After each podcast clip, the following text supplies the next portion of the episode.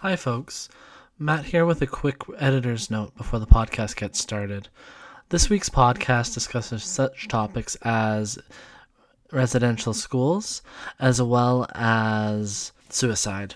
The suicide talk happens at around 39 to, to 40 minutes in the recording, and the podcast continues as normal after that. Just wanted to give everyone a heads up. Take care of yourselves and uh, enjoy the show.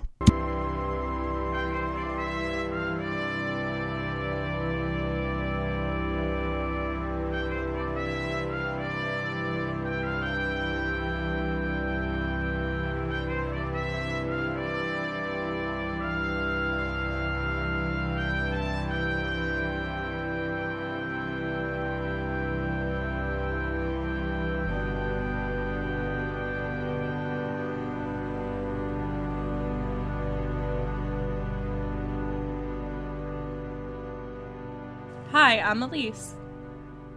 I'm Matt, and welcome to Pod Wraiths, a Star Trek Deep Space Nine podcast. If this is your first time joining us, we're two friends watching Star Trek Deep Space Nine and sharing both our deep and irreverent thoughts on our favorite Star Trek series. This week we're talking about Season 1, Episode 15 Progress. Teleplay by Peter Allan Fields and directed by Les Landau. This episode aired on May 9th, 1993. This week on Deep Space Nine, Kira leads the evacuation of a Bajoran moon, which is being converted into a massive power plant that will render the entire surface uninhabitable. But an old farmer refuses to leave. Back on the station, Jake and Nog set out to turn an inordin- inordinate amount of seemingly worthless condiments into profit. All right, so here we are, season one, episode 15, Progress. Elise, what did you think of the episode? Is progress bad? Well, you know, it's more like a lack of progress, am I right?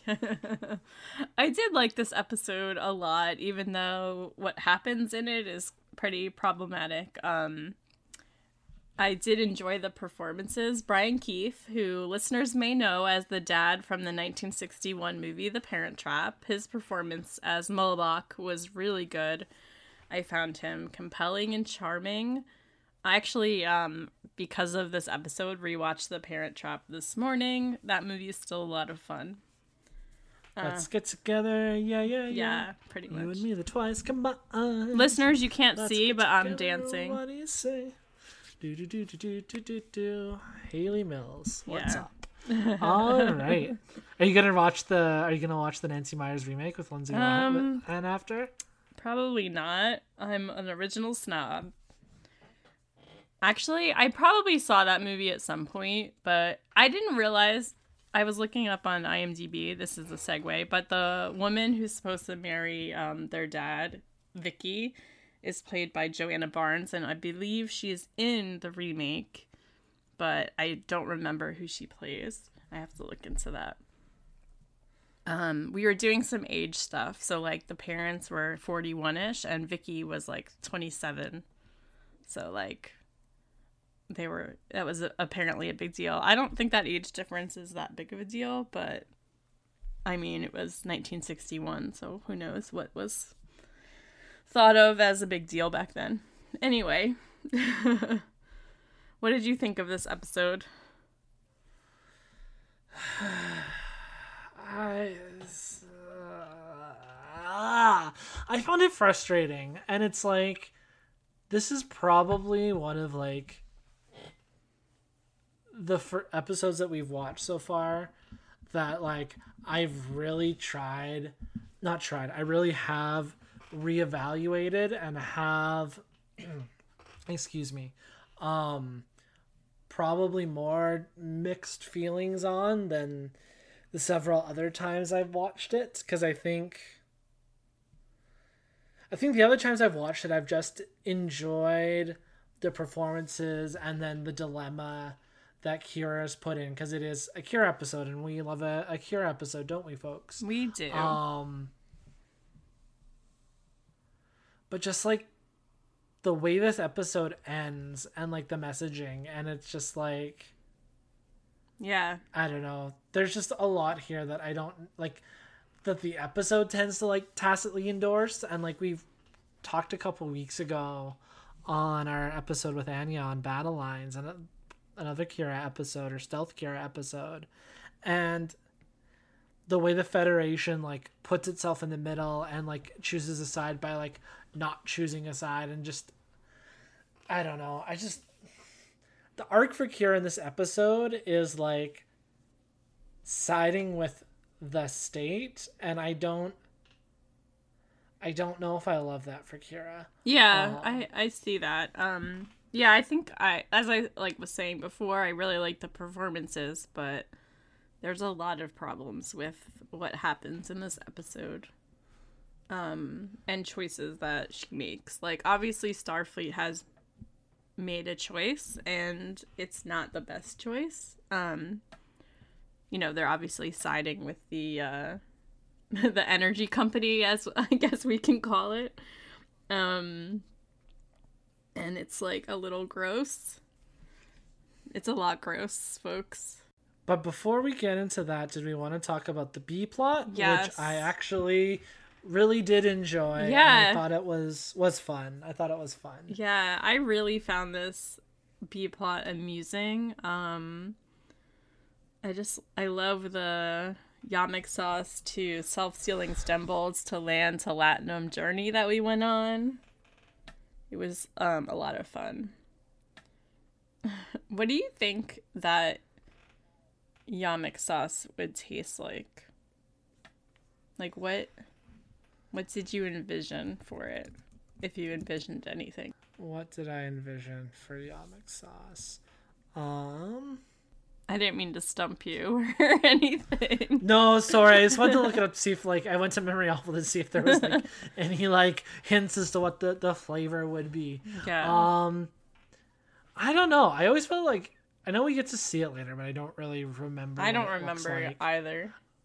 I feel like it's kind of like a heavier kind of like condiment, like like a sesame sauce, something kind of I like that. Th- that you maybe like would put on steak, but like yeah. a less tasty version of that. Well, it's interesting that you said sesame because I was thinking that it would be like like something that you could put on like like chicken teriyaki or something. So I was like, that's like something like sesame is I feel like used in Asian foods a lot, and I feel like that tracks kind of.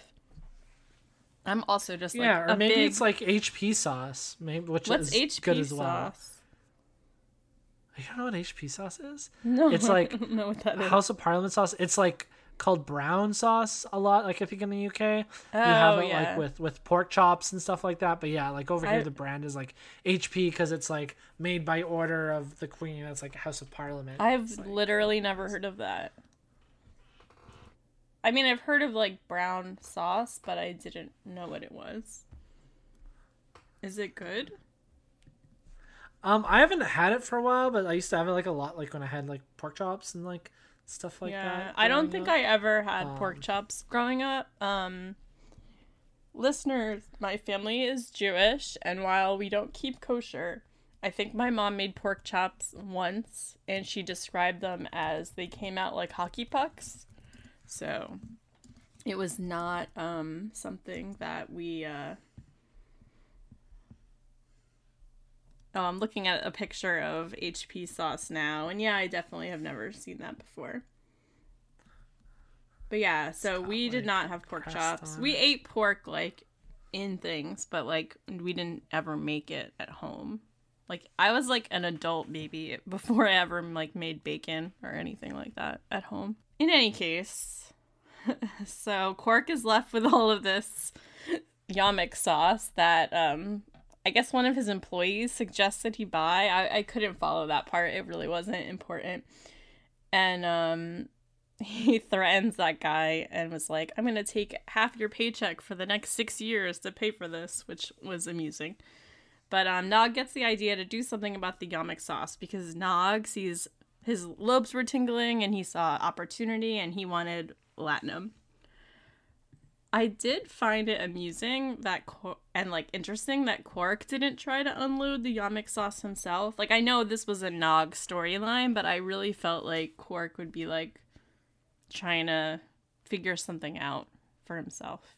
I mean, I I hear you, but maybe just kind of one of those things when you're like so far up the the Ferengi capital food chain that like Quark is, especially in contrast to to Nog.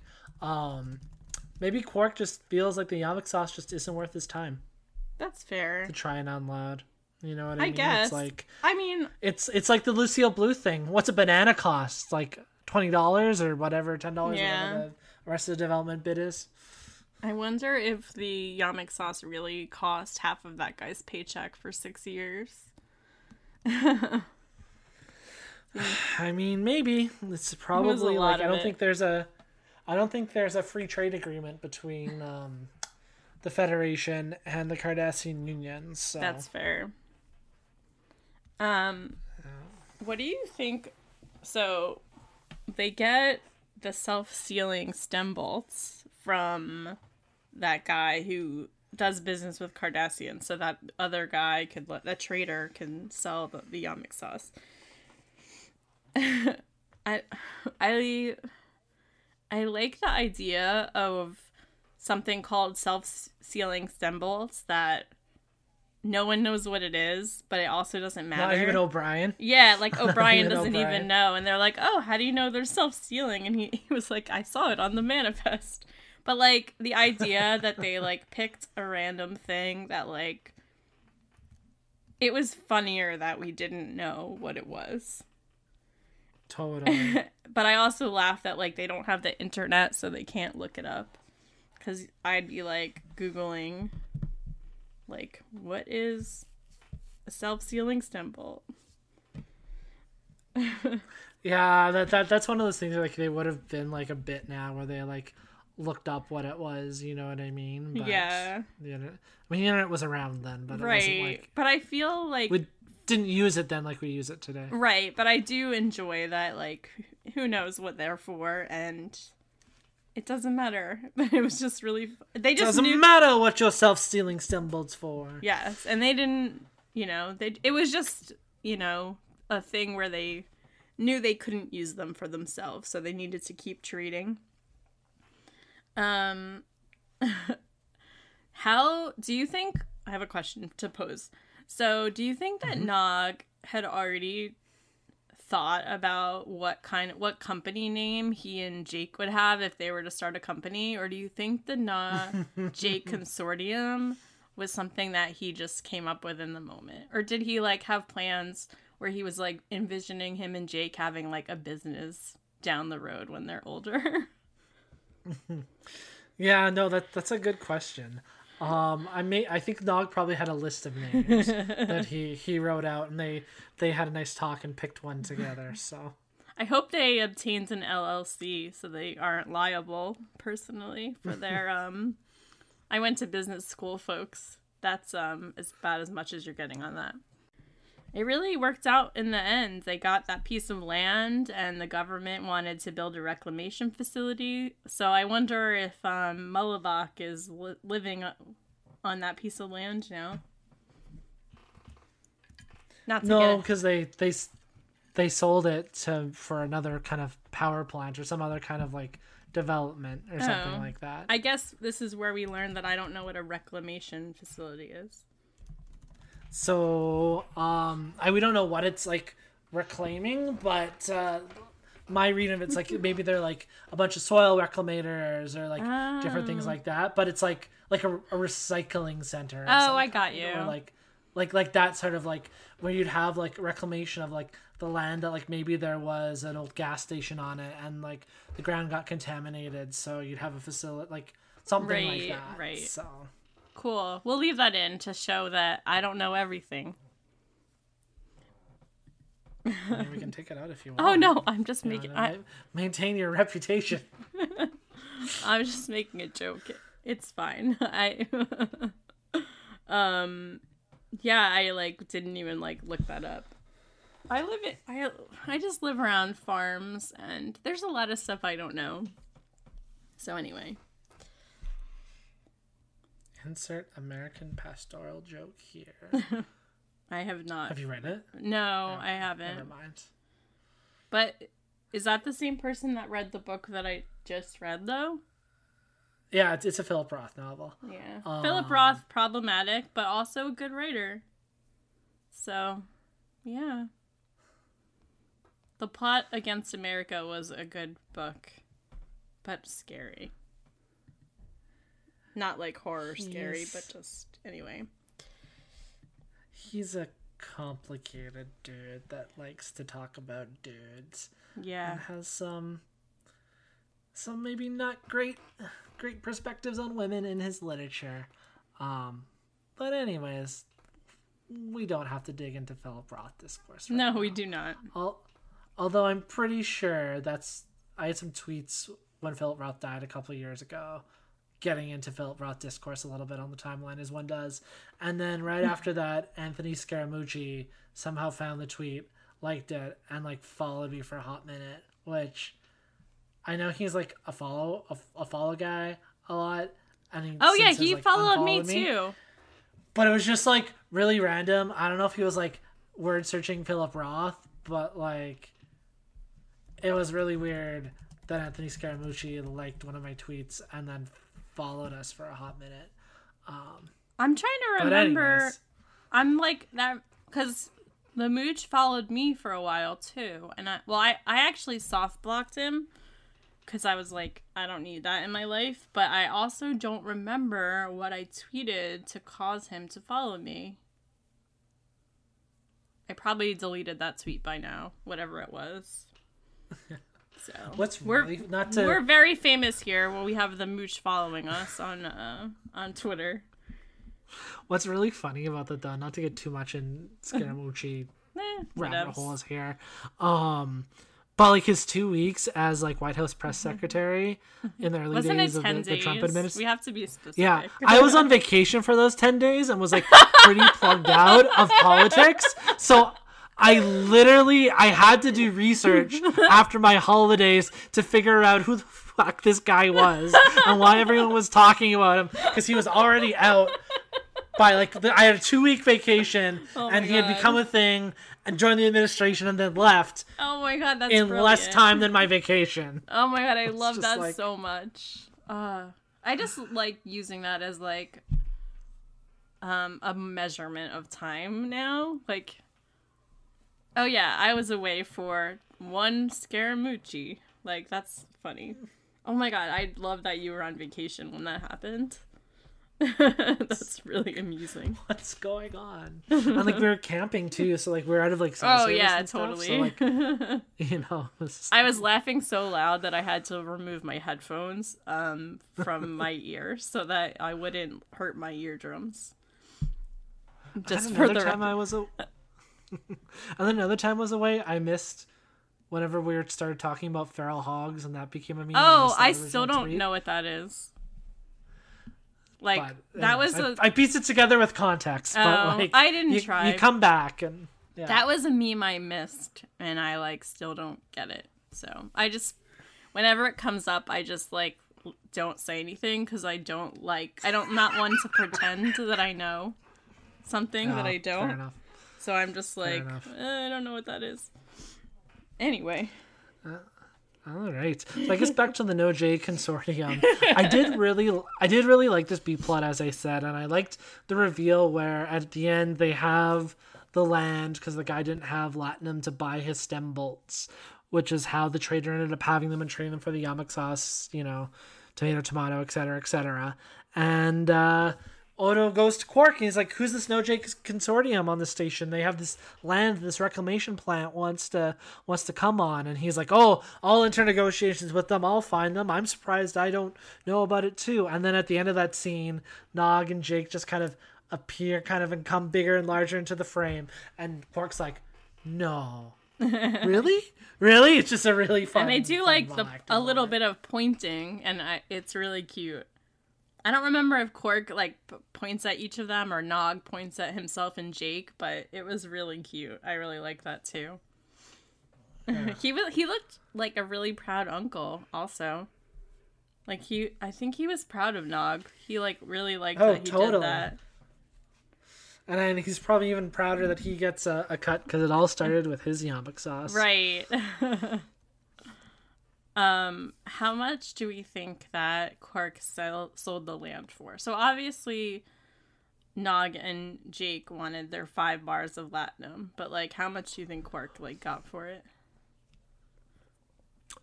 For the land, Eh, I don't know. Couple, if they, I would say if like the whole sale was for like five bars, uh, Quark maybe got probably like one as a like uh, Hmm. finder's fee, sort of something like that.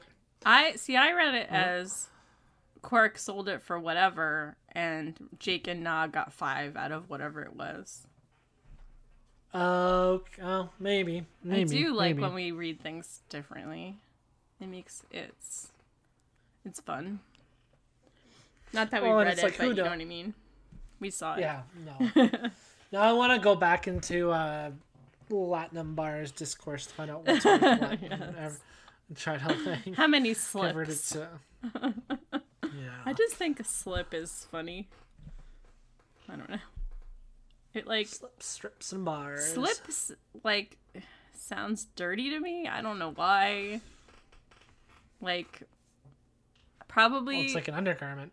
Yeah, but not even that. Like, I think it comes from like the phrase like, and this is so gross and not something I would say, but like, oh, I slipped it to her or something like like that. I don't know. It's weird.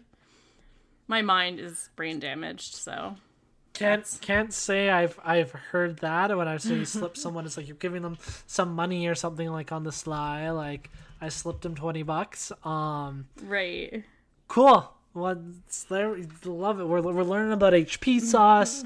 We're I learning think I might have about just progress. made that up actually. We're learning about progress. Progress. Rough. yeah. My aunt. Um. yes. Um. You know. right. You know. Oh, You know, you eh? saying You know, we're reminded talking me about- of something I have to ask you later. About Bermuda. It was Oh. it was uh, it was a clean thought. Anyway, Okay, moving on. Was there any other other thoughts you had on the Noh-Jay consortium? um no. No, J. No, I'm good. I just like the word consortium and it gets used in DS9 a lot. Spoiler alert, I watched the next episode and I think the word consortium was in that also. It sounds just like a little different from like corporation, Right, like, right, right. something like that. Like it, yeah, Like it's like a coll- it enough. feels like between like a collective and a corporation. I don't know. Although I feel like collective Right. sounds a little too nice, like like everyone's like on even playing field.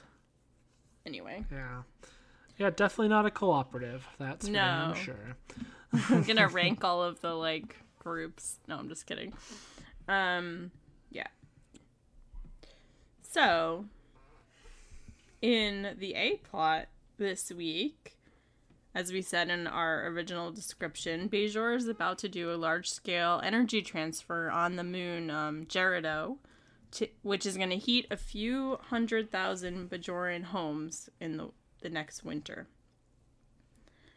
Um, Brian Keith, who I mentioned earlier, plays Mullibok, and he and his two friends are the last people that are still on the moon because the other people, uh, you know, left already um, when they were evacuated. And he just really doesn't want to leave his farm. And I really found him charming, and I really. His farm looked so nice with all the produce, and it just really showed how he'd lived there for so long. He was there for 40 years after he escaped a Cardassian labor camp. I wouldn't want to leave my farm either. Yeah, no, it's uh, yeah. And he tries to hinder her from doing her job by distracting her, saying, Come stay for dinner. Her being Kira, I forgot to mention, Kira went to go, um, Yeah. was supposed to get these last three people off of the moon.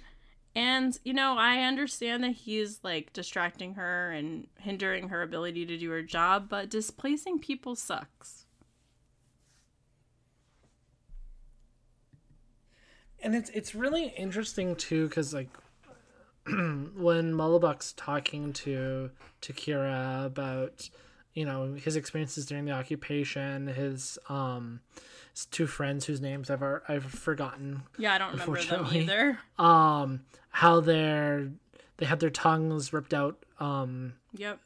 as as kind of trauma or like physical wounds of, of the occupation and how they then have like a distrust of uniforms that just like really like resonated with me because when we're talking about things of folks who wear uniforms like in terms about like policing and other agents of the state and you know physicians of authority even when we're talking about like the healthcare system as as well right? And the ways in which trauma and generational trauma and that distrust of uniforms and positions of authority are the long-term impacts of things like settler colonialism right Yeah. and so when we're talking about like in the Canadian context of Canada being a settler capitalist um, state and talking about forcibly removing indigenous folks from their, their traditional lands and their homes and and sending the children away essentially kidnapping them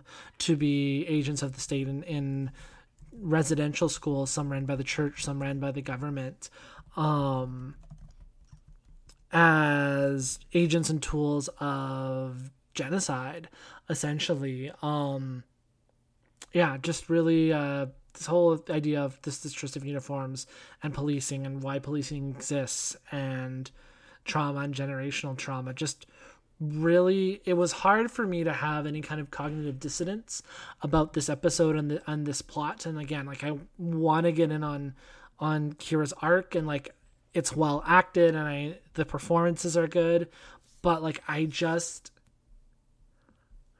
I couldn't get past it this time watching it and I don't know if that's a result of kind of where I am now and being older and knowing more than you know the the last time I watched this episode like or the first times I watched this episode back in the day or whatever that it's just like I and not to skip ahead but I'm going to skip ahead she burns his fucking house down yeah, it's real fucked.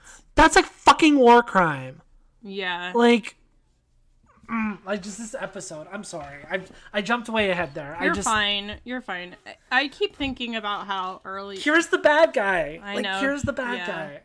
I kind of and she has a choice. And Sisko says she is sorry Sisko says she has a choice. And it's like you can still be saved by being a fucking fascist ah! Sorry sorry. I just blew up my mic. Sorry listeners. This episode it's Yeah, I keep thinking about how yesterday it was kind of interesting to watch it today because yesterday um Joe Biden had like a new anti-terrorism initiative that classified anarchists, violent extremists, co- quote unquote, that oppose all forms of capitalism, corporate globalization, and governing institutions, um, which are perceived to be harmful to society. I'm reading a tweet from at Ford Fischer, just so we're like, I'm referencing the correct person, but as domestic violent extremists. So it basically is saying that anyone that's anti capitalism and anti government is a domestic violent extremist. And it's like,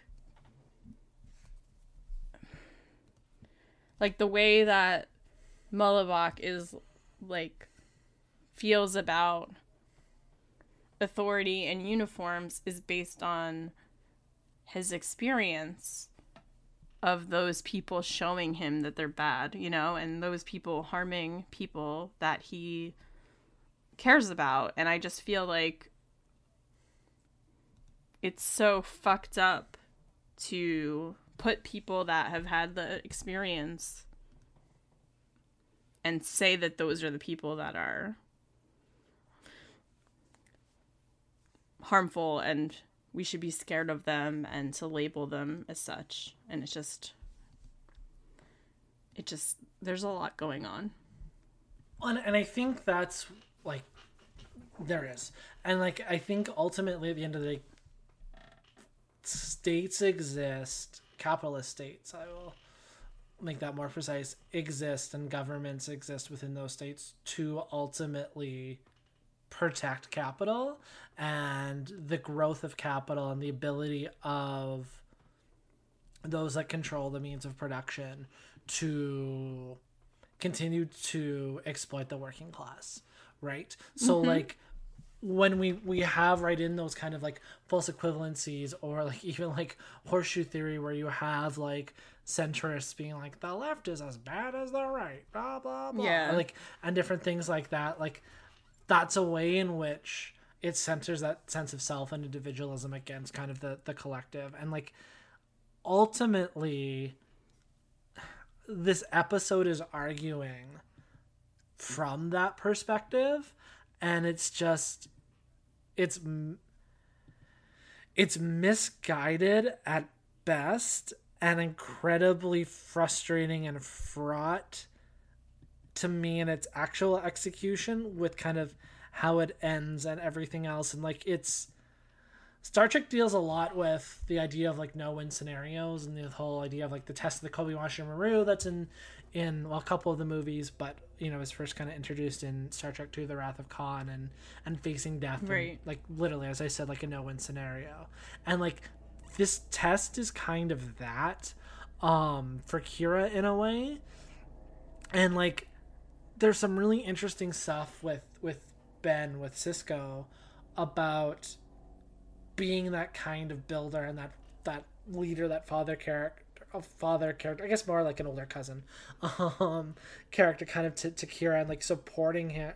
her, and but yet still deflecting and like protecting her as he does because he rules. Um, yes. but it's just like the real solution to this episode would have been to find another way and that's like ultimately what star trek's done before with no one scenarios is like it finds that third way and i guess this this episode's more realistic in that it doesn't but But there's I a just- yeah. yeah So, two things. Um, well, there is a third way. There is another way, and they purposely don't. They mention it. Minister Toran says the other says that this is a little bit later, but um, he basically says that there's a safer option, but it would take too long to actually extract the energy, and I'm like. Okay, so maybe the people like how how much how urgent is the needing of energy in the winter? Like could they survive one more season of the way they were already doing it? Like we don't get any information about that. And I feel like that I would be so upset if my energy was given to me in a way that that displaced people from their homes. Like it just it feels really gross. And I actually had a change of tune on one of my thoughts from this episode. Um, there's a scene where Mullibok is comparing Kira fighting against the Cardassians to him and his friends being asked to leave Jeraddo because she like explains to him that the air is going to become unbreathable if they stay and i'm like at first i was like oh i understand him not wanting to leave his home but i i, I also didn't at that point i didn't see the comparison as correct but then at the end when she sets his house on fire i felt like okay maybe it's a little bit closer than i thought right I also find that Minister Toran to be kind of like shady because obviously he's pushing for this faster energy method. But also, he says the other 47 people left the moon willingly. And Kira's like, How do you know that? Or, like, how do we know? And I, I agree with her point. Following an order to leave doesn't mean you're willingly going. Like, I'm sure that those 47 people realized that they didn't have a choice in the matter. So just like assuming because someone listens to your order means that they're doing something willingly is misguided. yeah can i make it even murkier for us it, you wouldn't be you if you didn't. So there's a whole Star Trek movie about going against the orders of the Federation for forcibly removing people. And that episode argues that that is good and you need to stand up for it. And you can directly tie that arc to a TNG episode in which their the Federation's forcibly removing indigenous people from their their um Earth's indigenous people, I should say, um from their planet that got taken over the Cardassians, that- kind of as the Is that the one where they that's like, Wesley's last episode. It's Wesley's last. Episode. Is it when they're in that off the cave? Kind of? No, That so was this- another the- displacing people episode, I think, where yeah. Riker gets like Um, trapped in that cave. Yeah, so Journey's End is the TNG episode, and it's they're giving the colony world to the to the Federation, or from the Federation to the Cardassians. But the movie's an insurrection where they're like, "Oh, hey, we've we've learned," and you can draw straws to compare that it's like reflectionary to the other, but it's like basically the Ba'ku are like space Cal space Northern California, so we're gonna help them, but we're not gonna help anyone else, and it's just like. I don't know. It's it's like Star Trek likes to try and have its cake and eat it too, and there's so much of it that like it's gonna be thematically and morally inconsistent at times, but it's just she burns his house. Yeah.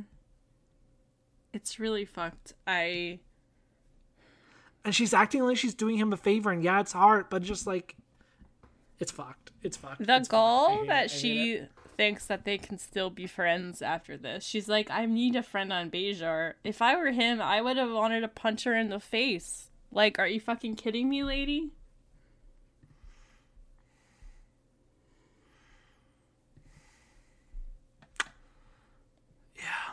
Yeah. what did you think about Kira's tree analogy? The ugly tree that had to be I guess taken down. Yeah. I liked it, but then now the angrier that I am, I'm like, whatever about it. it's frustrating like like you suggest because it's like it shows Kira's conflict and it shows how she's sympathetic to and understands where Mullibok is coming from um but ultimately with deciding that the tree had to come down and just like it's Mullibok isn't a tree he's a man he's a person Right.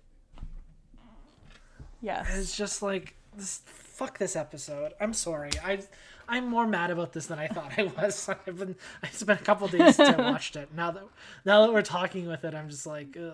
Right. It happens that way sometimes where you don't realize until you discuss it how like elevated your voice your no, you, your voice gets. That happens to me all the time. The line where Sisko was telling Kira, you're usually you're like you're used to being you're used to something along the lines of like you're used to rooting for the underdog. You're on the other side now. Just felt like bad. Like, I don't mean like bad, like bad writing, or it just felt like, why would you want to be on the other side ever? yeah, and it's just like for what seems like an internal like Bajoran matter too. It's like Sisko and the Federation are really involved here. It's like Yeah. totally in this kind of like America and the global South sort of Right. situation. Like, Well, yeah, that's why I was saying earlier when we first started talking that Starfleet clearly takes a side in this. I was really sad to see the cottage and the kiln burn down. They were really not only because it's someone's home, but also they were very I just really like liked them. I thought it would be really nice to live there. Like it looked really good. You could feed yourself from the farm they seemed really happy there. And I was really sad at the end where he basically was like, just kill me. I'm going to die when if I don't live here. Yep. Which also made me sad because in my googling today, I found out that Brian Keith actually died by shooting himself in real life, which is something I didn't know. I did not know that either. Yeah.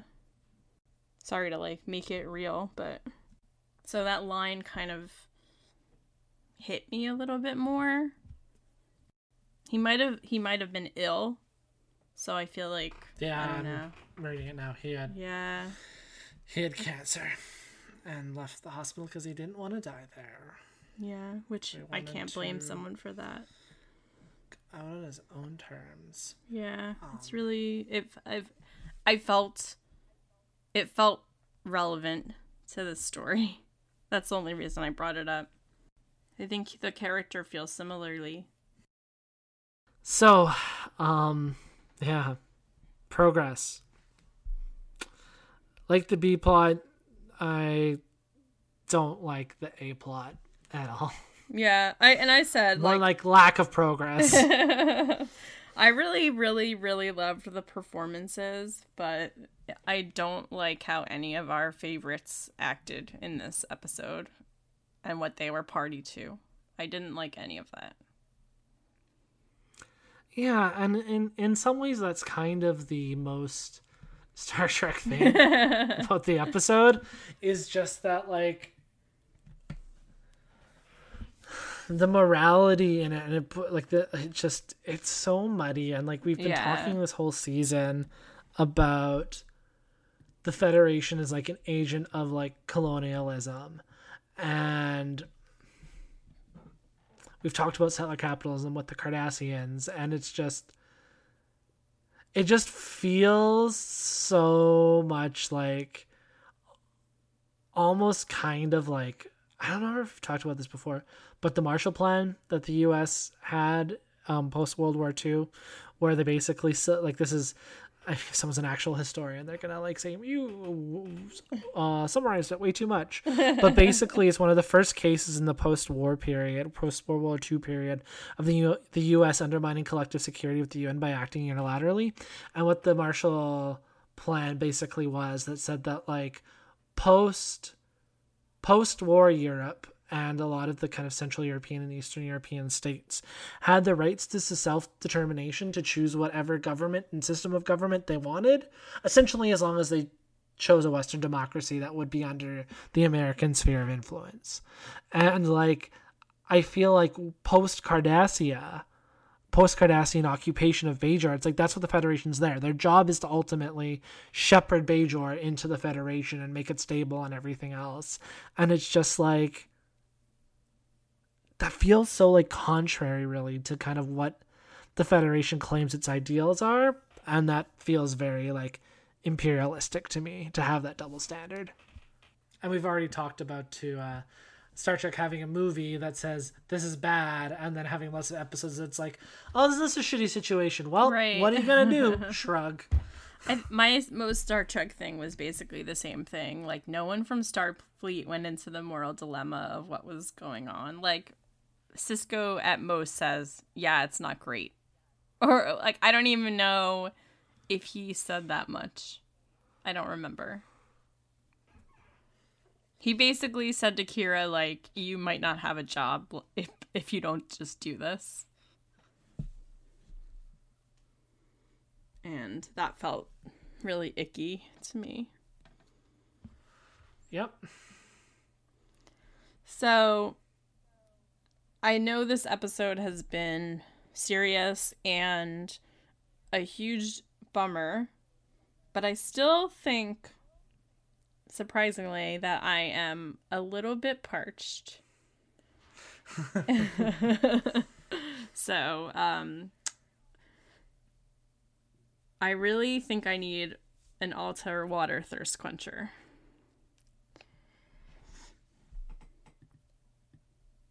Dax. All right. And who are you? Who Uh, are you thirsting for this week, Elyse? Well, I have a couple. So I really found it adorable that Dax found those seven or eight little little wiry hairs on Morn's head cute. I love da- Dax. We don't have we haven't seen it like a ton so far, but whenever Dax is talking about dating, like she's hot and she's like seems like she has so much fun chatting about it, and I just find that really hot. But um, even I feel bad because like she was pretty fascist in this episode, but every time Kira takes her uniform tunic off, I have to fan myself because I just really love her like high waisted pants and that little like with that crisscross across Oh, her like it's so collarbone. cute. I love her under. I don't know if I would call it like an undershirt or whatever it is, but with the high waist pants, it just she looks amazing, and it always makes me feel like she's like. Obviously, it was bad business in this episode, but she, it always makes me. She's feel, ready for business even if it's bad business.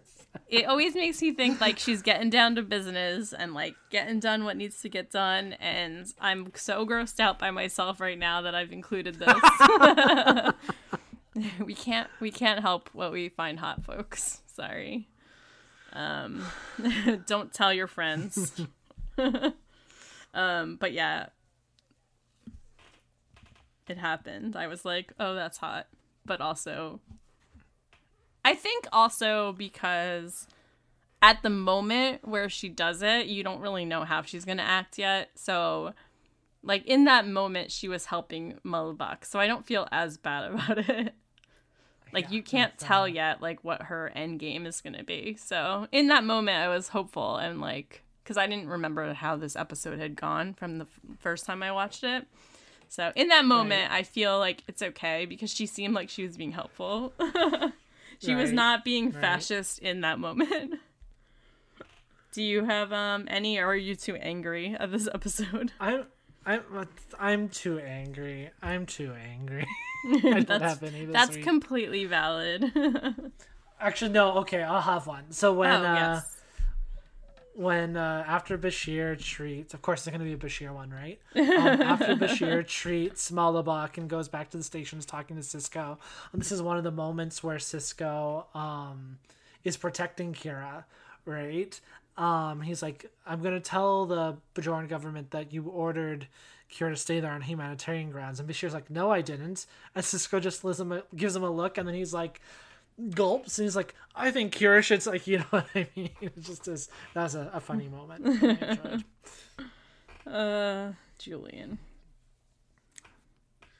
our our complex complex Julian. Do you have anything else to say about this episode? um nope. I mean yes, but I, we've already talked for almost an hour. So I would like to be happy on my Saturday evening Yes. and not thinking about this episode anymore. That's fine. I think I have to watch something like cheerful after discussing this. Too bad I already watched The Parent Trap this morning. Hmm. we could always watch the the Nancy Meyers one, the hmm. remake. I'll probably watch Dennis something. Quaid in it. Dennis Quaid is very cute, but also says stupid shit. But he is the father of Ensign Boimler himself. I know, I do so- love Jack Quaid, but also Dennis Quaid You said can that, say- Go ahead. Dennis? Quaid said that Trump was doing a good job with COVID, so I really don't. I can't like Oh, look at him. boo. Yeah. No. well, unfortunately, Jack Quaid no longer has a father, but he has a has a mother that I don't think said anything stupid in Meg Ryan. So yeah. I don't think she has either, at least not publicly. Um, he really does look like both of his parents. Ah, they're all so pretty, all three of them. Yeah, yeah, they really are. Altair Water Thirst Alright. Quencher, Jack Jack The uh, Quaid Quaid, family. the Quaid family. or the former Quaids, I guess Meg hasn't Yeah. been with him since yeah, the they. Russell Crowe thing. Anyways, we don't have to get into '90s Hollywood drama. I don't. I'll have to Google right. that later. Um. So, I c- yeah, no, look it up. I'm pretty sure it was Russell Crowe. Anyways, I don't even remember what movie it was. Proof of Life, maybe. Oh, I don't Anyways, even know. doesn't that. matter. They like met on a movie, and then that's what ended her marriage to Oh. Dennis Quaid. You but, know what? Sometimes And like, and then because of sex, Sorry. and I was gonna say, just then because of sexism, it was all her fault. When it's like, no, I'm pretty sure Dennis Quaid has always been Dennis Quaid. Yeah. So, like, there's two people in every relationship. Yeah, I was gonna say the media just love to villainize yeah, her. I, I was gonna say sometimes that happens, and sometimes it's for the best. So whatever. Yeah, exactly. All right, now we're in Meg Ryan discourse. Awesome. Anything to not talk about this episode. All right, Elyse. Until next time, where can folks find more of you on the internet? Yes, you can find me on Twitter and Letterboxd at Elyse underscore Tendi, E L Y S E underscore T E N D I. And you can find the show on Twitter and Instagram at Podwraiths, P O D W R A I T H S. And you? Yeah, you can find me on Twitter at, at Mattyhugh, M A T T Y H U G H. You can also catch me talking about Mad Men on my Mad Men podcast, Still Great Bob. As always, thank you to DJ Empirical for our very groovy theme song. And until next time, computer and program. Bye.